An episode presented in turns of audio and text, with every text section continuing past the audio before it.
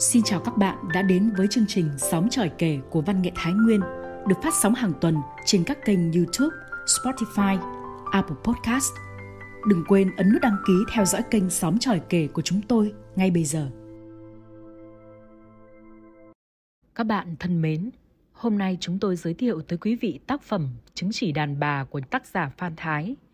Đây là truyện ngắn được xây dựng với tình huống chuyện đan cài giữa hiện thực và quá khứ – ở đó khắc họa chân dung người phụ nữ trong thời kỳ hậu chiến với nhiều nỗi niềm băn khoăn và chăn trở. Khai thác ở mảng đề tài nhiều đất diễn, nhưng nhà văn đã lựa chọn một vấn đề rất khác để đào sâu và kể. Đó là những mong muốn, khao khát rất thẳm sâu, đời thường của người đàn bà tên Nụ về một mái ấm gia đình nhỏ bé. Ngay sau đây, xin mời quý vị cùng lắng nghe tác phẩm qua giọng đọc Hạnh Quyên.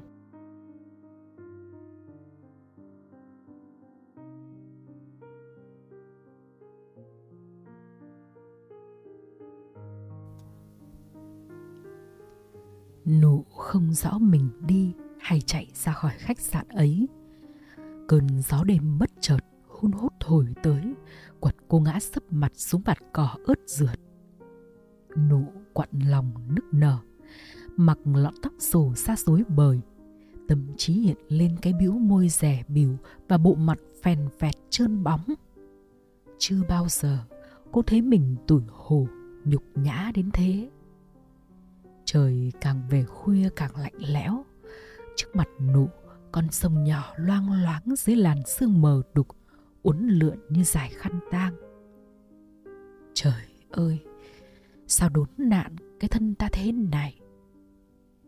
Nụ nấc lên không thành tiếng. Mấy mươi năm tồn tại trên cõi đời, mang phận đàn bà, nhưng lăn lóc đến ô nhục chỉ để được làm chức phận đàn bà cô cũng không thể đâu phải cô có khuôn mặt cớm ghiếc, cũng đâu phải cô là loại gái bán chôn đĩ thỏa. Chẳng lẽ mình tàn tạ, rẻ rúng như thứ đổ bỏ đi thế này hay sao? Quẫn trí nụ lao mình xuống dòng nước xiết. Cơn mây rồng cuồn cuộn cuốn nụ xoay tròn trong vòng xoáy và quăng cô như búi rẻ sách và vạc dầu sôi. Trung quanh tối đen như mực, không hề có tiếng gào thét và bộ mặt của bầy quỷ dữ. Một bàn tay khổng lồ túm cô đang dập dành trong vạc dầu lẳng lên tảng đá lớn. Chưa biết bị xẻ thịt thế nào thì bàn tay ấy đã dốc ngược cô lên. Cơ thể căng cứng của cô nổ bụp rồi nhẹ bẫng. Cứ thế cô lơ lửng trong làn mây.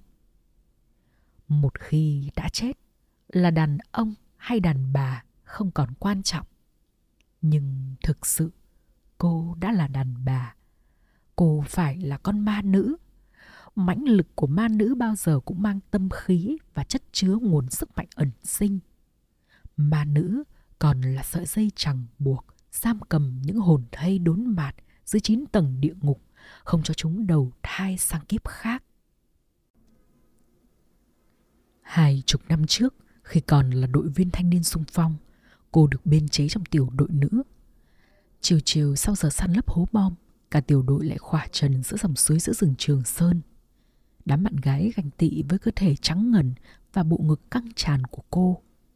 Nhiều đêm, cô cũng có những phút giây cuộn xiết khát khao thèm muốn. Và tình yêu, cô đã từng ngất ngây trong mối tình đẹp như cổ tích với chàng lái xe chở hàng ra mặt trận. Nếu bom đạn kẻ thù ác liệt bao nhiêu thì tình yêu của cô ngọt ngào bấy nhiêu. Giữa trọng điểm đánh phá ác liệt của máy bay địch, nhiều lần đoàn xe của anh dừng nghỉ chờ thông đường, họ đã có những phút giây bên nhau say đắm. Cô còn nhớ, đó là một buổi chiều mùa thu, nắng như mật ong lọt qua kẽ lá, rắc lên nụ hôn nồng nàn bất tận của hai người. Nằm trên thảm lá vàng khô, anh thủ thì. Chúng mình dành cho nhau em nhé. Chiến trường ác liệt lắm. Ngày mai chẳng biết thế nào. Anh luồn tay mân mê bộ ngực căng đầy rồi trườn xuống mép quần. Đừng anh. Cô khép chặt đùi, kéo tay anh đặt lên ngực và nói trong hơi thở gấp. Mình dành cho ngày cưới đi anh. Em mà chưa, họ đuổi về, chắc mẹ em chết mất. Cái ngày cưới của hẹn anh chỉ còn trong hoài niệm. Chuyến đi ấy, chiếc xe của anh trúng bom từ trường bên một binh trạm. Đồng đội gửi lại cô duy nhất chiếc mũ sắt khắc tên anh bẹp rúm, loang lổ vệt máu đã thâm đen. Mãi về sau này, mỗi khi nhớ phút giây bên nhau ấy, cô lại tức tưởi, vật vã, tự trách mình đã mù quáng kiềm chế bản năng. Để giờ đây, sự trinh nguyên cũng chẳng còn nghĩa lý gì nữa. Chiến tranh kết thúc, đại đội nữ thanh niên sung phong của nụ được chuyển sang làm kinh tế. Nông trường trồng cây công nghiệp cấp tốc được thành lập tại một huyện miền núi heo hút. Những ngày đầu, sức trẻ vô tư lấn át mọi phiền não. Gần 400 nữ công nhân đều chưa chồng của đội sản xuất quên đi tất cả. Không ai nghĩ số phận mình lại có ngày cô quạnh, hầm hưu. Dần già, khu tập thể không một bóng đàn ông bắt đầu rộ lên sự khô héo mòn mỏi. Nhiều người làm việc trong tâm trạng rằng xé. Sau ba năm, khi đồi chọc bật lên màu xanh ngút ngàn, cũng là lúc số công nhân nữ vơi dần, số về quê lấy chồng, số lặng lẽ bỏ đi mong tìm cho mình một bến đỗ. Cô cùng vài chục nữ công nhân vẫn kiên trì bám trụ lại. Không phải mọi người không có quê hoặc kém cạnh nhan sắc, mà chính là họ kiên định với những bài học về mục đích cống hiến, về cuộc sống tốt đẹp trong tương lai. Dưới bom đạn kẻ thù, không ai trong số họ khiếp sợ. Vậy thì để xây dựng cuộc sống mới, chỉ biết lo cho bản thân đâu phải là lẽ sống. Nhiều lần soi gương trải tóc, cô dùng mình khi thấy tuổi trẻ vùn vụt qua. Đêm nào cũng vậy, phòng đơn gối chiếc, hình bóng đàn ông ngày một xa vời. Chiến tranh đã cướp đi quá nhiều đàn ông, nhưng dù có còn cũng mấy ai đủ can đảm vượt vài chục cây số đường rừng làm quen với các bà cô luống tuổi. Một thời sân sắc, biết bao người con gái trong đó có cô không hề toan tính, hầm hở lên đường theo tiếng gọi thiêng liêng của Tổ quốc. Ngày trở về mong muốn được làm đôi đũa mộc, chả ham hố trời mâm son mà chỉ biết đợi chờ trong vô vọng. Ngày còn trẻ, đùa nhau kén cá chọn canh, giờ chẳng kén chọn gì cũng khó. Chiều tắm suối ngắm ngực nhau đã bắt đầu nhám thâm, chảy xệ. Có cô, cũng không cần sự kẽ. Tao chỉ cần một tay mặc quần đùi, hút thuốc lào, đen hôi cũng được. Huệ, cô bạn phòng kế bên, một điển hình tiên tiến tiêu biểu của nông trường cũng không thể dằn lòng. Nhiều đêm sang nằm ôm nụ thở giải não nuột. Cái tuổi nó đuổi Xuân đi. Em hết Xuân thật rồi. Chẳng lẽ chị em mình chịu còm cõi chết già hay sao? Dù cũng cám cảnh đáng lòng như bạn Cô vẫn gắng gượng an ủi. Đừng nản lòng. Ít bữa nữa rồi tính. Biết đâu rời mang đến cho mỗi đứa một tấm chồng cũng nên Cô bạn mếu máo Cả đội có mấy mống đàn ông Toàn bọn mới nứt mắt được mỗi lão đội lại vợ con đề huề. Cơ sự này có chó nó lấy. Nụ buồn cho bạn và buồn cho cả mình. Nhiều tối Huệ như kẻ mất hồn tha thần đi đâu đó. Một đêm, Huệ lẹn sang phòng nụ, nhát gừng. Em... Em chưa ba tháng rồi. Em sẽ có con chị ạ. À?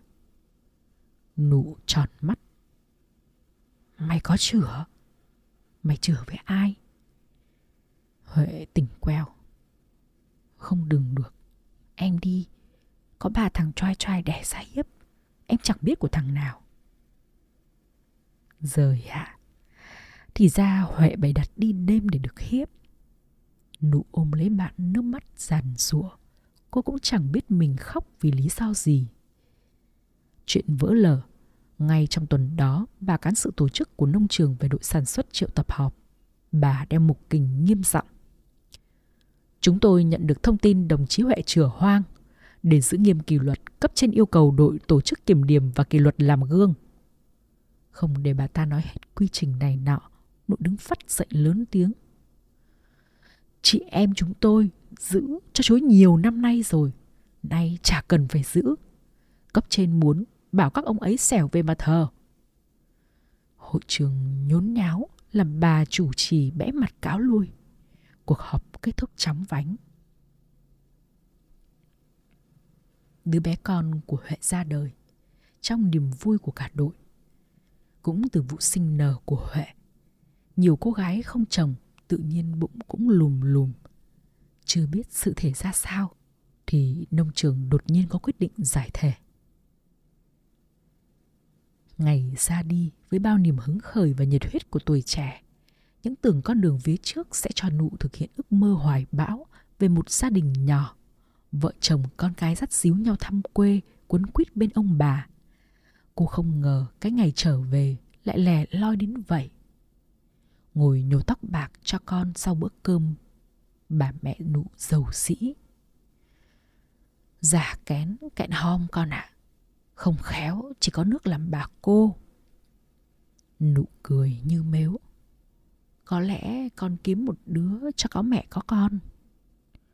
Tùy chị, làm đàn bà mang tiếng không biết đẻ đái khổ lắm. Cái lệ người làng mình nó vậy.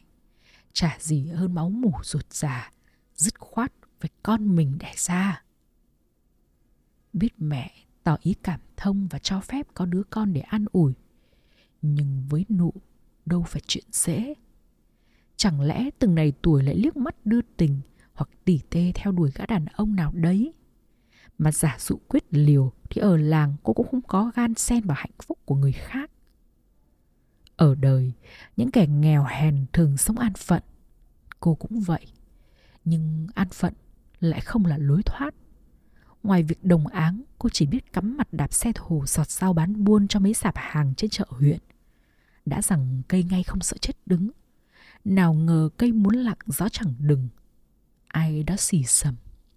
Gái nông trường, giường bệnh viện. Ngữ ấy buôn chồng người thì có chứ buôn bán gì. Bao năm đất khách, hứng không ra hàng rổ, tao chớ kể. Có người cạnh khóe, gậy chọc hang cua, chắc nhiều thằng hì hục, nó tịt mẹ hết trứng rồi. Nụ chua chát, ngoảnh mặt làm ngơ trước miệng lưỡi của những kẻ cay độc. Cô cũng không thể dỗi hơi thanh minh này nọ, mà dù có thanh minh cũng chả nên cơm cháo gì. Không ai thừa nhận cô là đàn bà, thì cô phải chứng minh cho mọi người thấy cô là đàn bà. Những lần trở sau lên phố huyện, nụ gặp và cảm mến người đàn ông thọt chân canh cá bên đầm. Chỉ vài lần gã buông lời ong bướm, tự nhiên nỗi khát khao trỗi dậy. Không rõ mà xui quỷ khiến thế nào, nụ dò dẫm như kẻ bị mộng du ra tròi canh theo lời dụ dỗ ngon ngọt của gã và buông xuôi nếm mùi trái cấm. Ngày còn bé, mẹ cô thường dặn dò giữ gìn cái ngàn vàng của đời con gái. Ngần này tuổi, cô thấy giá trị của nó cũng chỉ như mớ rau muống ngoài chợ huyện. Có khác chăng mớ rau còn được để lên mẹt. Cô thì nồng nỗng trao thân trên đống rơm. Nhiều lần ôm ấp nỉ non, những tường được gã cho đứa con để thỏa ước mong làm mẹ. Nhưng lần nào khi cao trào, gã cũng lạnh lùng cương quyết. Một lần khi nó sôi chán trẻ, gã cười khẩy. Cô thích đú đờn thì tôi chiều, nhưng con thì thôi. Tôi nuôi thân không xong, còn nuôi được ai? Giả sử cô không cần tôi phải có trách nhiệm, tôi cũng không muốn con tôi phải khổ. Bảo ẩn ức kìm nén bùng lên thiêu đốt, niềm khao khát thành đàn bà để có con làm cô như phát điên. Nụ đứng phát dậy, vơ quần áo chạy cất đồng về nhà. Câu nói của gã thọt như sát muối vào lòng. Nếu chỉ như vậy, gã thằn này cũng không khác chiếc khăn cô rửa mặt rồi vứt đi. Hắn biến cô thành đàn bà. Và chỉ cần cô làm phận sự của giống cái để đáp ứng nhu cầu sinh lý cho hắn. Trời ơi, đến như thị nở còn được trí phèo ban cho cái bụng mà cô lại như thế này sao? Không còn cơn dục tình ngồn ngột thì thể xác đàn ông cũng chẳng có nghĩa lý gì. Từ đêm đó, nụ không thèm cắt đồng ra với gã. Gã cũng không đoái hoài đến cô.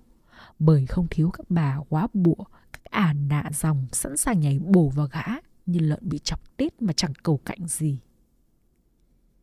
Hồi mở đường Trường Sơn, tiểu đội nữ của nụ hay đùa nhau khi kể chuyện tiếu lâm về các bà quá lứa nhỡ thì thèm hơi đàn ông đến phát dù phát dại khi lên cơn động tình. Nào ngờ chuyện tiếu lâm ấy vẫn cả vào đời cô. Đuôi mắt nụ bắt đầu hằn lên vết chân chim, gò má bầu bĩnh khi xưa hiện lên vết thâm nám. Mỗi khi cởi quần áo, nụ không khỏi xe sắt buồn khi nhìn cặp vú căng mẩy dần teo tóp. Nhiều đêm bên bậu cửa, cô lặng phắc cởi trần, mặc cho bộ ngực thốn thẹn bắt ánh trăng sáng lên, le lói như ngọn đèn dầu sắp tắt. Lá vàng rụng trên khoảng sân nham nhở vệt rêu, làm căn nhà sộc sạch u tịch như bị bỏ hoang. Từ ngày bố mẹ lần lượt qua đời, nụ như chiếc bóng vào xa hưu hắt. Năm thì mười họa cô mới cầm chổi quét, bởi có quét hay không cũng chả ích gì. Một thân một mình, lá ngày nào cũng rụng, nếu không có những chiếc lá trên sân lúc rảnh sang nụ để mắt tới. Có lẽ cô quên mình đang tồn tại. Ngay trong ngôi nhà, cô cũng thấy mình đâm ra thừa thãi. Mấy bà hàng xóm nhìn cô ái ngại. Cha chồng thì đừng, nhưng kiếm lấy một đứa cho vui cửa vui nhà. Nụ cười chua chát. Đàn ông họ thấy gái như mèo thấy mỡ, em thì cho không cũng khó. dở mày phân do nhếch nhác, đầu tóc như ổ quả, thằng chó nào nó hứng tình. Người đẹp vì lụa, lúa tốt vì phân, tiền nong để làm gì mà không đắp vào. Thuận tai, nụ đến tiệm làm đầu, lại qua shop mua mấy bộ quần áo nghe nói đang mốt với các bà các cô. Quả không uổng công tân trang nhan sắc. Thằng tí làm bảo vệ cho một nhà hàng trên thành phố phải tỉ tê. Cháu quen một ông đang muốn kiếm chắc thằng cú tí. Thôi thì có thử xem. Đã từng hiến thân cho gã thọt và thiếu nước quỳ mọc văn lại để được hắn ban ân huệ làm mẹ. Nụ không cấn cá gì cho một quyết định. Cô chỉ cần cho cả làng thấy bụng mình to lên là được. Và rồi cô sẽ được làm mẹ. Nghe theo sự sắp đặt của thằng cháu, nụ dè dặt bước vào khách sạn có người đàn ông lạ chờ sẵn. Thản nhiên nhìn cô từ đầu đến chân như một món đồ. Lão ta bĩu môi lặng lặng rút ví, đặt trước mặt nụ tờ 50 ngàn. Thôi, cô về đi. Nếu cần tôi sẽ liên hệ cho cô mấy đồng đi đường. Không đếm xỉa đến tờ tiền của hắn, nụ quay gót bước nhanh ra khỏi phòng. Cửa vừa khép, cô nghe lão lớn tiếng quát mắng thẳng cháu.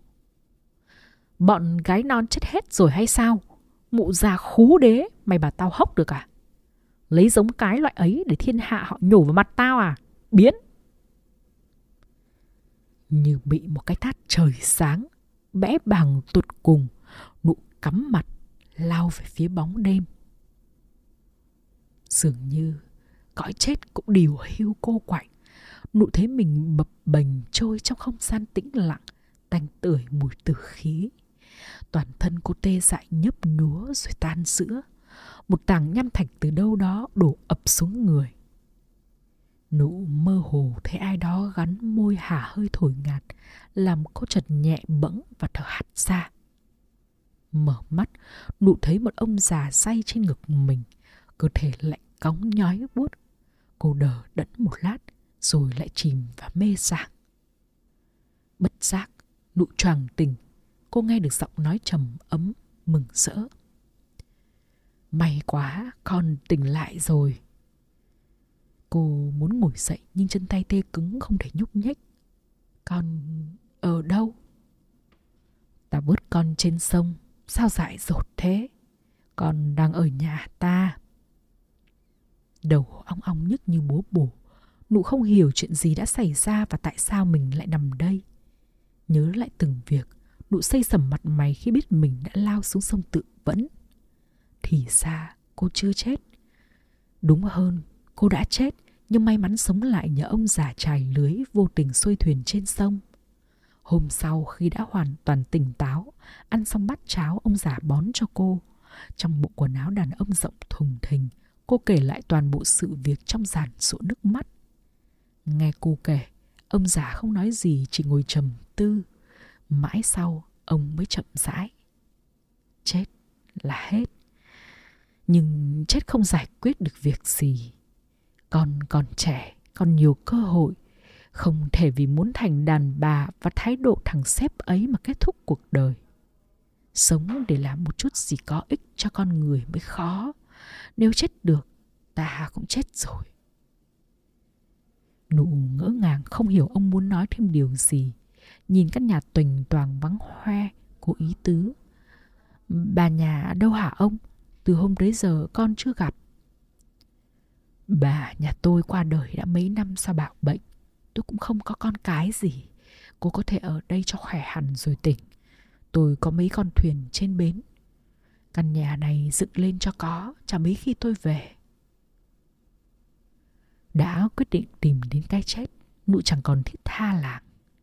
Cô cũng chưa biết sẽ đi đâu, làm gì để sống. Ông lão thuyền trải đi suốt ngày, thi thoảng đến bữa tạt về nấu cơm thuốc thang cho cô, dù lại tất tưởi xa sông. Cô cũng chưa tiện ngỏ ý từ biệt. Những lúc đỡ mỏi cô trở dậy dọn dẹp nhà cửa, chăm bón mấy luống sau.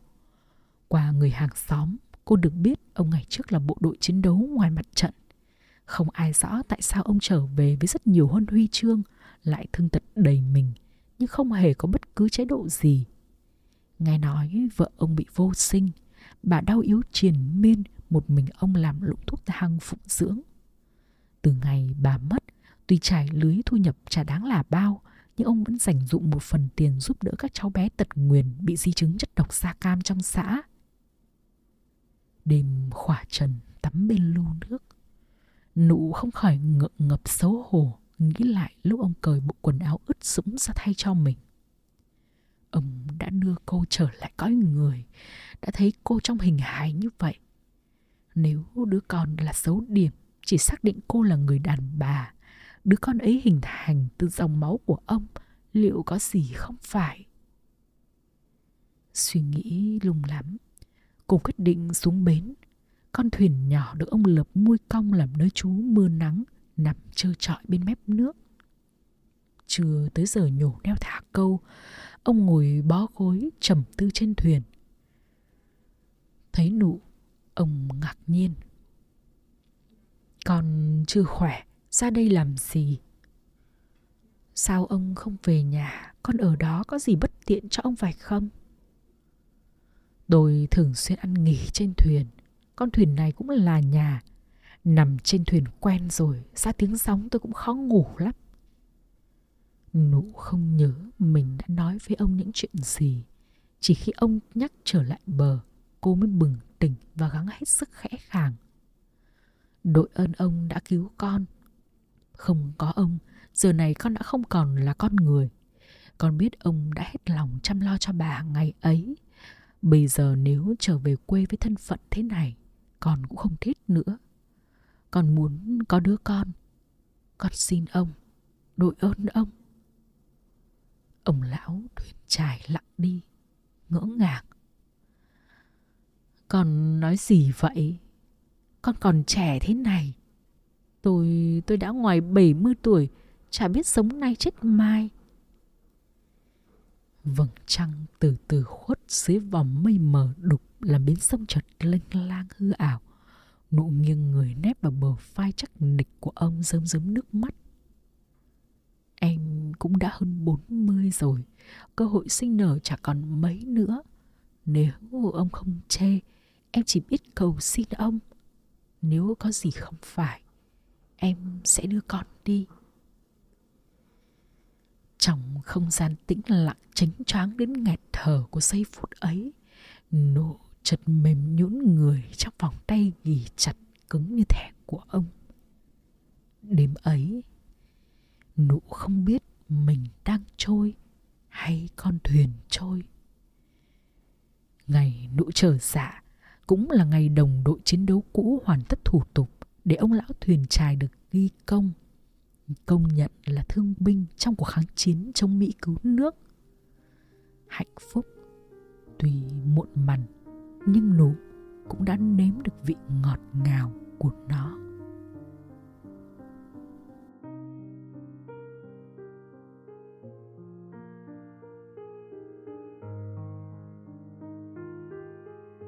Các bạn thân mến, chương trình đọc truyện của chúng tôi xin tạm dừng tại đây.